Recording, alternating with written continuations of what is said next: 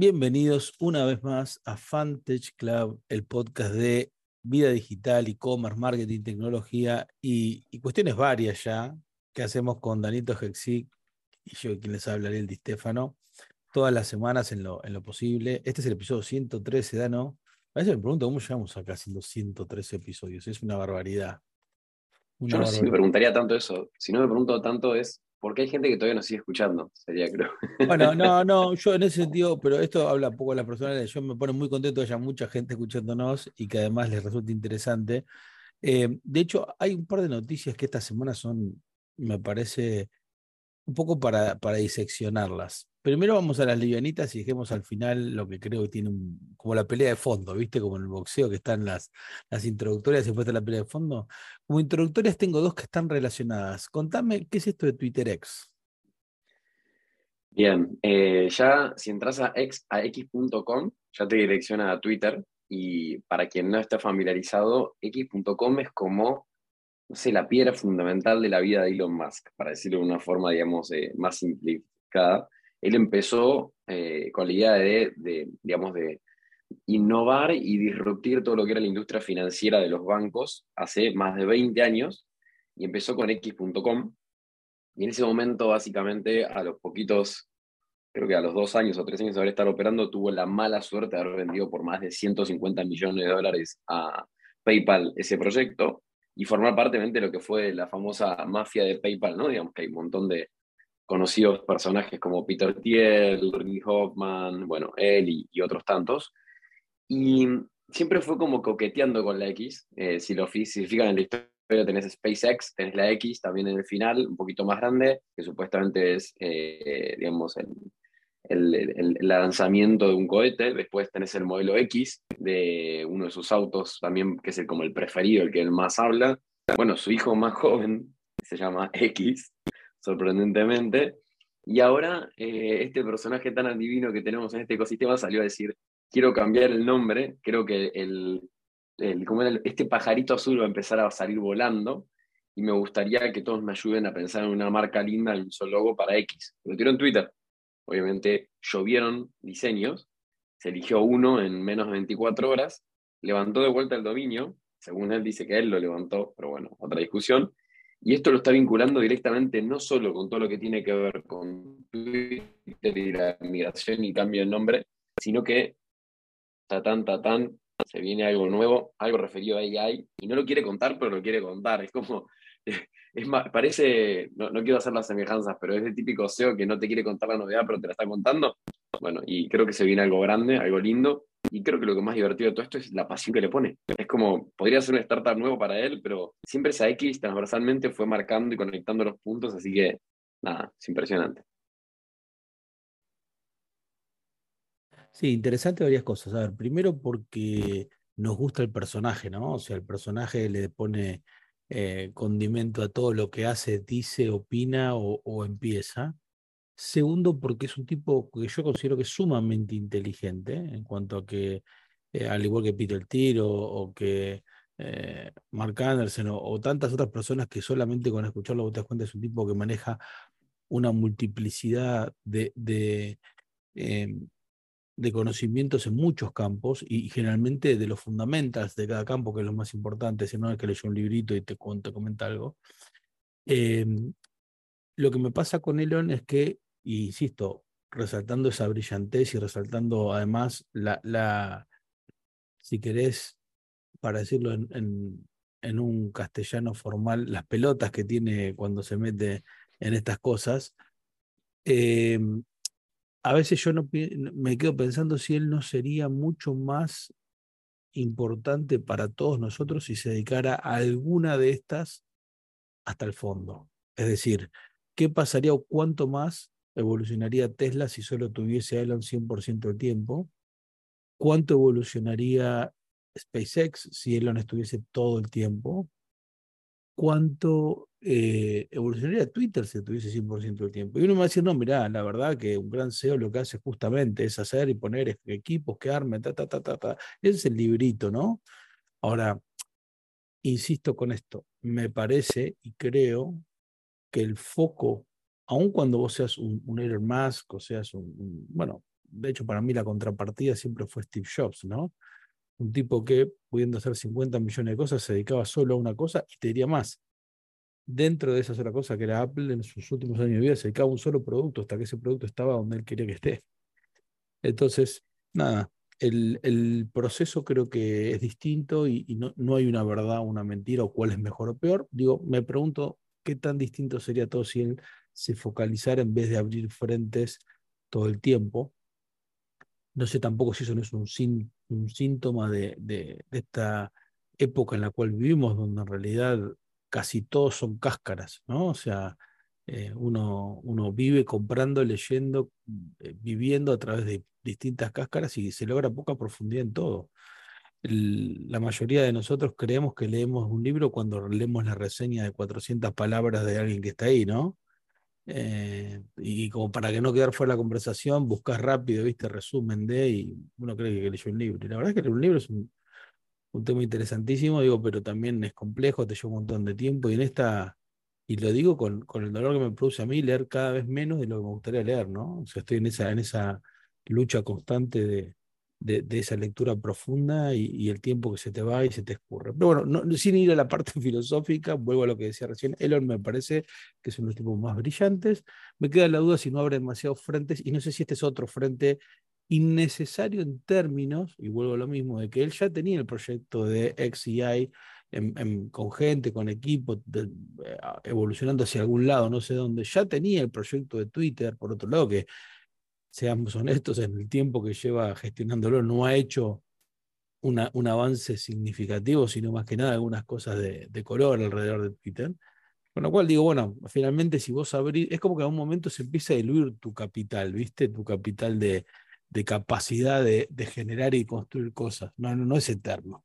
Así que nada, vamos a ver a ver cómo evoluciona eh, TwitterX y, y toda esta, esta cosa, pero no, no quiero dejar de mencionar, pegado a esto, algo que dijimos hace no más allá de dos semanas, cuando hablamos de Threads, esta nueva aplicación de, de Meta, y de donde Mark Zuckerberg tenía puesta tanta... Bueno, no solo él, ¿no? Digo, mucha gente de tanta expectativa, y los números increíbles que había logrado la primera, el primer día que había salido y demás.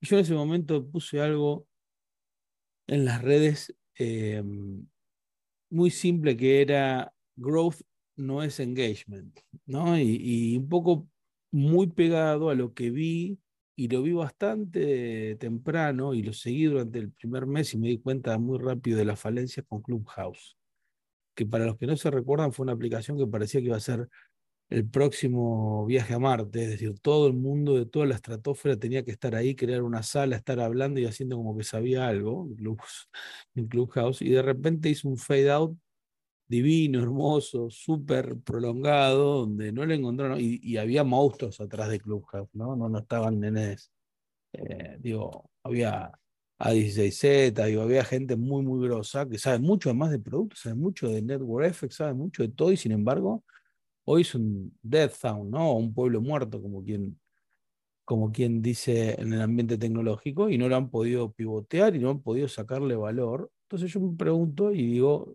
A dos semanas sale la noticia de que de esos, digamos, de esas decenas de millones de usuarios que se sumaron a Threads el primer día, más del sesenta por ciento no vuelve a entrar en la aplicación. Y digo, wow. A ver, ¿eso significa que Threads está muerto? No. Si hay algo en lo que le pongo fichas al equipo de Instagram y al equipo de Meta en general, pero Instagram en particular, es que ha sabido con mucha paciencia, con mucho loop de feedback positivo, aprender qué cosas funcionan, qué no, e ir ajustándola. Así fue que tuvimos las historias copiadas de, de Snapchat, y son probablemente una de las fichas más exitosas de todos los tiempos de Instagram.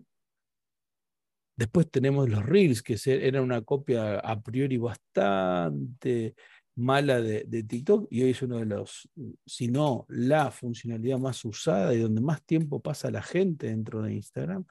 Por lo cual no diría que Threads está muerto, ni mucho menos, sino que le va a llevar lo que era esperable, un tiempo considerable encontrar el nicho, la forma, el engagement dentro de una, si querés, eh, plataforma que es netamente visual, primero y por esencia desde las imágenes, pero después migrada a los videos, tanto con, con la idea de historias, pero sobre todo con Reels, y hay que encontrar dentro de ese billón de usuarios que está acostumbrado a ese formato, quiénes son los que realmente van a estar interesados en tener una plataforma, te diría, mucho más del lado escrito que, que del lado audiovisual. Así que interesante que cayeron los usuarios, pero también interesante que los va a poner en un camino, me parece, mucho más natural de buscar ese nicho dentro de sus propios usuarios.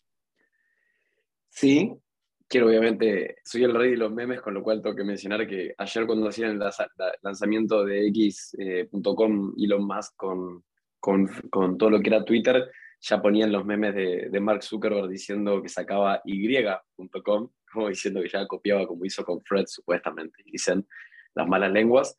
Eh, creo que definitivamente, digamos, tenés un equipo detrás que algo va a lograr y algo va a hacer, y que independientemente de que hayas logrado ciento veinte millones más o menos, o más, casi ciento cincuenta millones de descargas de una base, si querés, de one billion, ponele, que tenían ya en Instagram o Meta dando vueltas, que es como que te diga, capté el diez por ciento, y de ese diez por ciento me quedé con el dos por ciento activo. Estamos hablando igual de cifras interesantes, con lo cual, de algún lado, yo creo que algo van a terminar de, terminar de trabajarlo y de reacomodarlo de forma tal de que definitivamente por lo menos va a generar monetización. Creo que lo más interesante es ver, así como le costó, pero después lo bajó al, al budget de, de todo lo que es eh, el metaverso, qué va a pasar cuando esto funcione o no funcione, ¿no? Porque si bien hoy, y te hago pie para otro tema que sé que te va a encantar, el dinero misteriosamente ahora con la deflación dentro de Estados Unidos parecería que vuelve a ser un poquito más barato de lo que venía siendo, que ahora se había puesto caro, quizás puedan gastarse unos mangos para seguir probando, o quizás sigan en el camino del profitable y tratar de seguir recortando iniciativas que quizás no funcionan. Pero bueno, hay que ver cómo le pega eso a Meta en la bolsa y a Lego de Mark, ¿no? Sí, sí, tal cual. Igual creo que tienen, tienen espalda eh, tanto Google como Meta como, como TikTok siguen básicamente monetizando muy bien su, su core business, que es la publicidad en sus plataformas.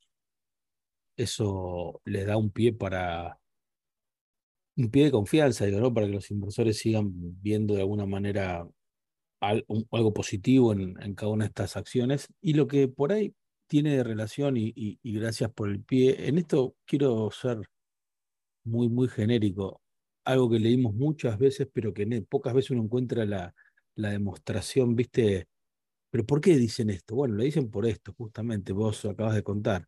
Vuelven a aparecer, a partir de los signos de la economía estadounidense, de que está mucho más sólida, de que baja la inflación mucho más incluso de lo que ellos esperaban, de que no se resintió la economía por esa suba de tasas, sino que se acomodó eh, las variables macroeconómicas más importantes, vuelve a aparecer el, el, la codicia natural del, del, del grupo de, de V Cs y de inversores buscando proyectos.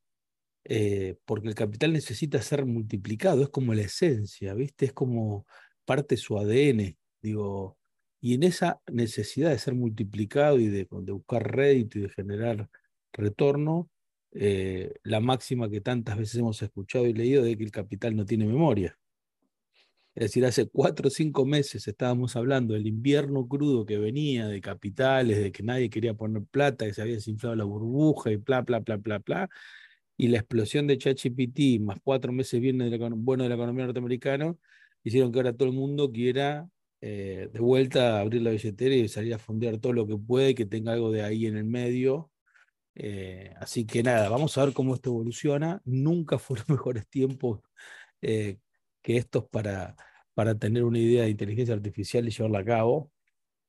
Eh, el otro día hablando con, con alguien acerca de algunas cosas, eh, le contaba acerca de John Perception, la startup que con Rula, invitado a este, a este podcast también, cofundamos en el dos mil trece, donde utilizamos inteligencia artificial y computer vision para generar un Google Analytics de la góndola real, y decía, qué increíble lo, lo que uno puede hacer de malo cuando se adelanta diez años a la, al, al mercado, ¿no? diez años, sacamos la patente, todo, y hoy era el momento para tener esa idea, esa tecnología y aplicarla, sobre todo por el hype que hay, pero más que nada por el, el entendimiento del valor que trae la inteligencia artificial hoy en general. Antes vos tenías que... La inteligencia artificial hace diez años era solo una herramienta más, como que te diría, no sé, eh, un, un, un lenguaje de programación o una tecnología particular de, no sé, de manejo de datos. Hoy, en, el, en la gente en general, entienden que la inteligencia artificial tiene tres o cuatro vectores súper interesantes, que es la capacidad de hacer cosas que nosotros no podemos, a costos sensiblemente menores de lo que podríamos hacer nosotros, y con una calidad muchas veces más alta. Entonces, cuando ya en la generalidad de la gente el, el término I A representa eso, más allá de obviamente lo que la gente entiende y que tiene sentido, es que esto trae riesgos a los trabajos, que esto trae riesgos a la forma que... Sí, trae riesgos porque en realidad nos modifica el futuro, nos modifica cómo nos educamos, nos pone en el desafío de repensar cómo nos educamos, cómo nosotros seguimos Eh, o consideramos el trabajo, pero finalmente digo, la inteligencia artificial y todo esto hace que haya un nuevo veranito, por lo menos una nueva primavera que se esté asomando en, en, en Estados Unidos acerca de, del dinero de inversores que seguramente va a ir fondeando estos, eh, estos nuevos proyectos. Y el, si querés el dato duro de esto, es que más del cuarenta por ciento del último batch de Y Combinator, que sabemos que es el, el, el fondo de... Eh, o acelerador más interesante que hay en Estados Unidos, más del cuarenta por ciento de las startups son de, de inteligencia artificial. Y eso te indica que empieza un nuevo inflador a tomar posesión del, del, del pump. Ya fue cripto, ya fue virtual reality, ahora oficialmente hemos llegado a la era de, del inflador de inteligencia artificial, que como siempre digo, y esto es lo más interesante, en alguno de los workshops que doy de ChatGPT les digo a los empresarios, nunca en la historia de la pyme hubo una tecnología, no por ChatGPT, sino en general por las herramientas que están saliendo hoy de, de inteligencia artificial, nunca hubo para la pyme una herramienta tan barata en general y que produzca tantos resultados para acercar a lo que una pyme puede hacer de lo que es una grande. Nunca. Porque uno puede decir, no, bueno, pero hace veinte años atrás o diez años atrás aparecieron los marketplaces y la gente puede vender por internet. Sí, sí, pero eso no te genera un leverage de diez equis frente a uno grande. Hoy, un, una pyme con cinco o seis tools suplanta veinticinco especialistas que antes solo y únicamente los podía pagar una empresa grande. Entonces... Eh, hay una secuencia muy linda, es que vos puedes empezar en ChatGPT y, y trabajar un script para un video, ir a una plataforma como puede ser Synthesia I O y grabarla con un avatar digital, agarrar después eso y pasarlo por Descript para editarlo sin tener que pagar un, un editor de video, cortar, pegar, que el video te quede como querés, donde querés, y cuando termina todo eso lo pasás por Rask para que te lo haga multidioma. En menos de tres horas tenés siete videos o diez videos en distintos idiomas de un avatar digital hablando de tu compañía. Todo por cuarenta dólares. Entonces, digo, hay algo que bien usado, que bien expandido, realmente puede generar en los usuarios un valor agregado que quizás en otro momento, qué sé yo, me acuerdo, bueno, te acordás, Danu, toda esa época de, donde la explosión era el gaming, ¿no? En los juegos. Eh, la, las startups sí. que hacían gaming, que hacían gaming con in-app purchase, hubo todo un, un historial, recordemos Zynga, recordemos grandes compañías. dos mil diez. dos mil diez, dos mil once, exactamente, donde todo ese flow de guita de inversores iba a apps de juegos, ¿no? Preguntados, digo, toda esa, esa camada de juegos, si querés, que finalmente eran juegos, no, no, no, no es por restar el valor, pero un entretenimiento. Esto ahora está yendo a herramientas chiquitas. No todas son eh, ChatGPT monstruosas, sino que a veces son muy sencillas. Como te decía recién, agarro un video, separo los canales de audio, clono la voz, lo, lo uso, eh, esa tecnología para clonar la voz, lo uso y hago el, el video en otro idioma. Con aplicaciones prácticas muy concretas y muy valiosas para la economía. Entonces, es de esperar que la productividad total de la economía, si esto realmente se expande, esté mucho más pegado a esas valuaciones astronómicas que veíamos antes, ¿no? Cuando antes decíamos, che, realmente este juego que vale, no sé, o esta empresa que hace juegos que vale uno punto tres billones. Angry Birds, me viene en la cabeza muy rápido, ¿no? Con su, su estudio Rovio. Rovio. Decís, sí, Rovio, por eso, el estudio Rovio. Decís, ok, uno punto cinco billones de dólares. En el fondo, todos entendemos que hay un valor porque alguien compra un, un, un, una app o un app purchase o más vidas, pero en el fondo la economía no mejora o no cambia su productividad porque, porque eso eh, esté en las manos de los usuarios. Ahora, que vos hagas una aplicación que le permita a una pyme con muy poca eh, inversión eh, tener, no sé, Eh, múltiples idiomas en su website o en sus materiales o en sus videos para venderlo a todo el mundo, eso tiene un impacto real en la economía. Así que nada, estoy, a mí personalmente es una de las cosas que más me atrae, lo, no, no hace falta que lo diga porque de esto estoy todo el día metido y trabajando con esto, pero me parece que por primera vez en la historia este hype tiene una correlación directa con lo que puede generar de productividad en la economía. Así que nada, hay que estar atentos, va a haber, como decíamos recién, una primavera. No sé si va a ser un veranito, hay que ver también, ¿no? Porque a veces que, que cuatro o cinco first movers vuelvan a poner plata no significa que todo el mercado entre en, en esa dinámica de, de, bueno, acá hay, como hemos visto acá en, en, en estas latitudes, acá tenés un millón de dólares con esa P P T que pueda andar bien. Eh, no, no digo que vamos a volver a eso, pero sí me parece que va a ser interesante. Incluso para muchas empresas que pueden tener como un segundo, una segunda oportunidad, ¿no? Que hacen lo que hacen, pero ahora por hacerlo con inteligencia artificial, como que pueden decirle al mundo, miren que yo ahora lo hago distinto y puedo traer otro valor al mundo y pueden como tener un renacer, que sería muy interesante también para, para seguirlo. Así que bueno, nosotros nos vamos de este tercer, ciento treceavo, ¿sí digo bien? ¿ciento treceavo? No, sí, ciento treceavo, no sé cómo se dice, vamos a investigarlo, pero bueno, del episodio ciento trece nos vamos contentos. Saben ustedes que nos pueden seguir en arroba FunTech Club y en hola arroba funtechclub punto com y nos vemos la próxima semana con más novedades para este hermoso mercado de tecnología y vida digital. Chao, Danito. Chao, chao.